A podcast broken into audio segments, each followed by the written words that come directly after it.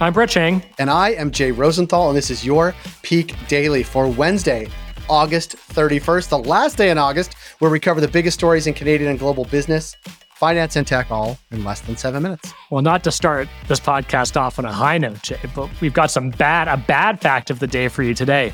So, Greenland's rapidly melting ice sheet will add 27 centimeters to global sea levels. That might not seem like a lot, but that is a lot, and it's twice as much as previously forecast, thanks to what they're calling zombie ice ice that has no chance of being replenished. So that's a lot of ice. That's a big increase to sea levels. And you're starting to see the impact now with what's going on in Pakistan and the, and the flooding there, which obviously we're, we're thinking of. But yeah, Jay, what are, you, what are your thoughts on that? Not good. Oh, well, it's not good. And I think I mentioned to you, I don't know if I mentioned on the podcast, I was in Boston for two weeks this summer, and the temperature barely touched below 40 degrees for two wow. weeks, including at night and it made me look at real estate in Northern Ontario as an escape hatch. Yeah, I mean, it's happening, it's scary, and 27 centimeters to global sea levels is not a good thing. Not to get political, Jay, because you know we don't like to do that on the Peak Daily. We were actually notorious for staying impartial. But I will say, it is like, you know, when you start to see things like the flooding, the temperatures, the heat waves that you're seeing in Europe right now, the forest fires that you were seeing in Northern California. I think actually there's currently some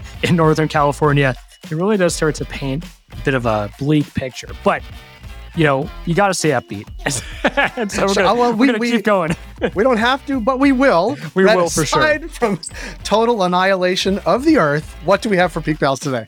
Well, three stories that are potentially more fun, potentially also very concerning. We'll see. For our first story, BlackBerry is selling their IP. For our second story, Canadian housing prices are tanking. That could be bad for some people. And for our last story, Twitter and Elon, well, they're back in the news for our first story. If you told anyone in 2008 that by this year, BlackBerry shares would fall 95% and the company would be selling patents for extra cash, they definitely would not have believed you, including me, because you would have been talking to me on my BlackBerry phone. Brett, I know you were a big BlackBerry fan, as was I.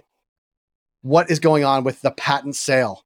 Well, one of the reasons why I was a big BlackBerry fan, Jay, this is a fun story, is I actually won a BlackBerry Z10 at a Toronto Blue Jays game.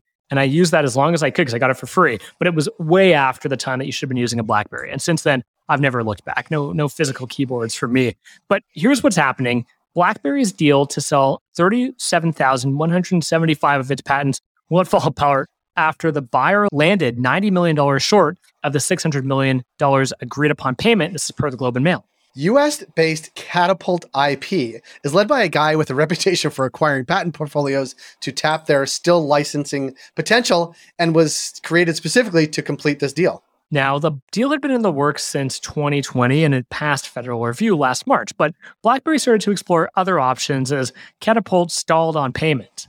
Yeah, it's easy to stall on a payment like, no, you owe me $90 million yeah. more. As Catapult struggled to come up with the funds, a Toronto based financier responsible for much of the secured payment dipped, jeopardizing the further deal. Dipped, by the way, slang for getting out of the deal. But here's the big picture.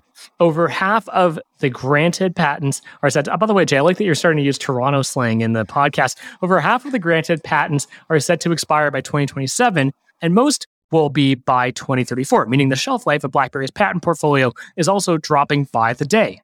Well, TikTok. When a patent expires, the public and competitors gain the right to make, use, and sell the invention covered by the patent without permission from the patent owner. But it's not so clear cut. There are ways to extend patent protections by patenting new innovations or product versions or filing never expiring trademark protections.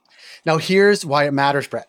BlackBerry was made a killing off suing companies for patent infringement of licensing its patented technology. So, this delay has been a massive financial blow. So, for next steps, BlackBerry would explore selling to any buyer at this point. So, perhaps Jay and I will consider it. But again, that's a private conversation that we'll have. But a new deal would take months, time the company doesn't have as licensing revenue continues to fall. A patent expert told the Globe and Mail's Sean Silcoff the costs, including maintenance and legal fees for an expiring portfolio, mean the return on investment will be an uphill pat- battle. So, what do you say, Jay? Well, BlackBerry has trouble making money, and then they have trouble making money on the patents where they were making money. I still think it's worth considering. Okay, well, I'll come up with the last 90 million if you come up with the first 510 million. How's that? Sounds good to me.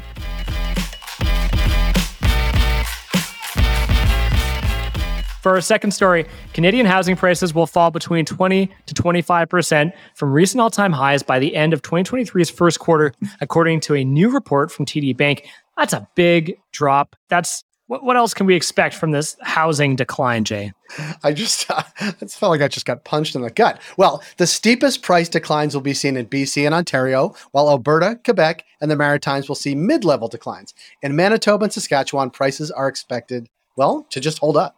The fun thing about the story, Jay, is it's quasi generational. I feel a great joy out of it while you feel deep depression. Now, this would be an unprecedented drop but the report emphasizes that it's merely a quote unquote recalibration after an equally unprecedented pandemic run up, and the prices will still be higher than they were pre pandemic. Oh, now I feel a little bit better.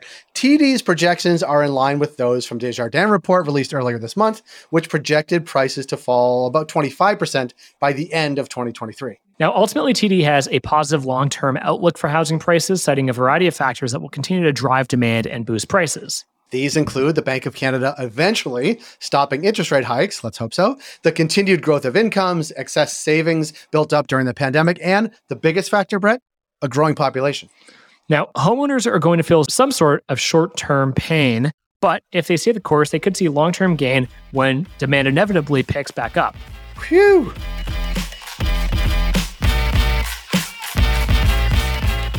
And for our last story, Brett, if you thought that Twitter versus Elon Musk was going to stay relatively quiet until the actual court proceedings began, clearly you don't know the parties involved, even though I know you do. Brett, what's the latest in the Twitter drama?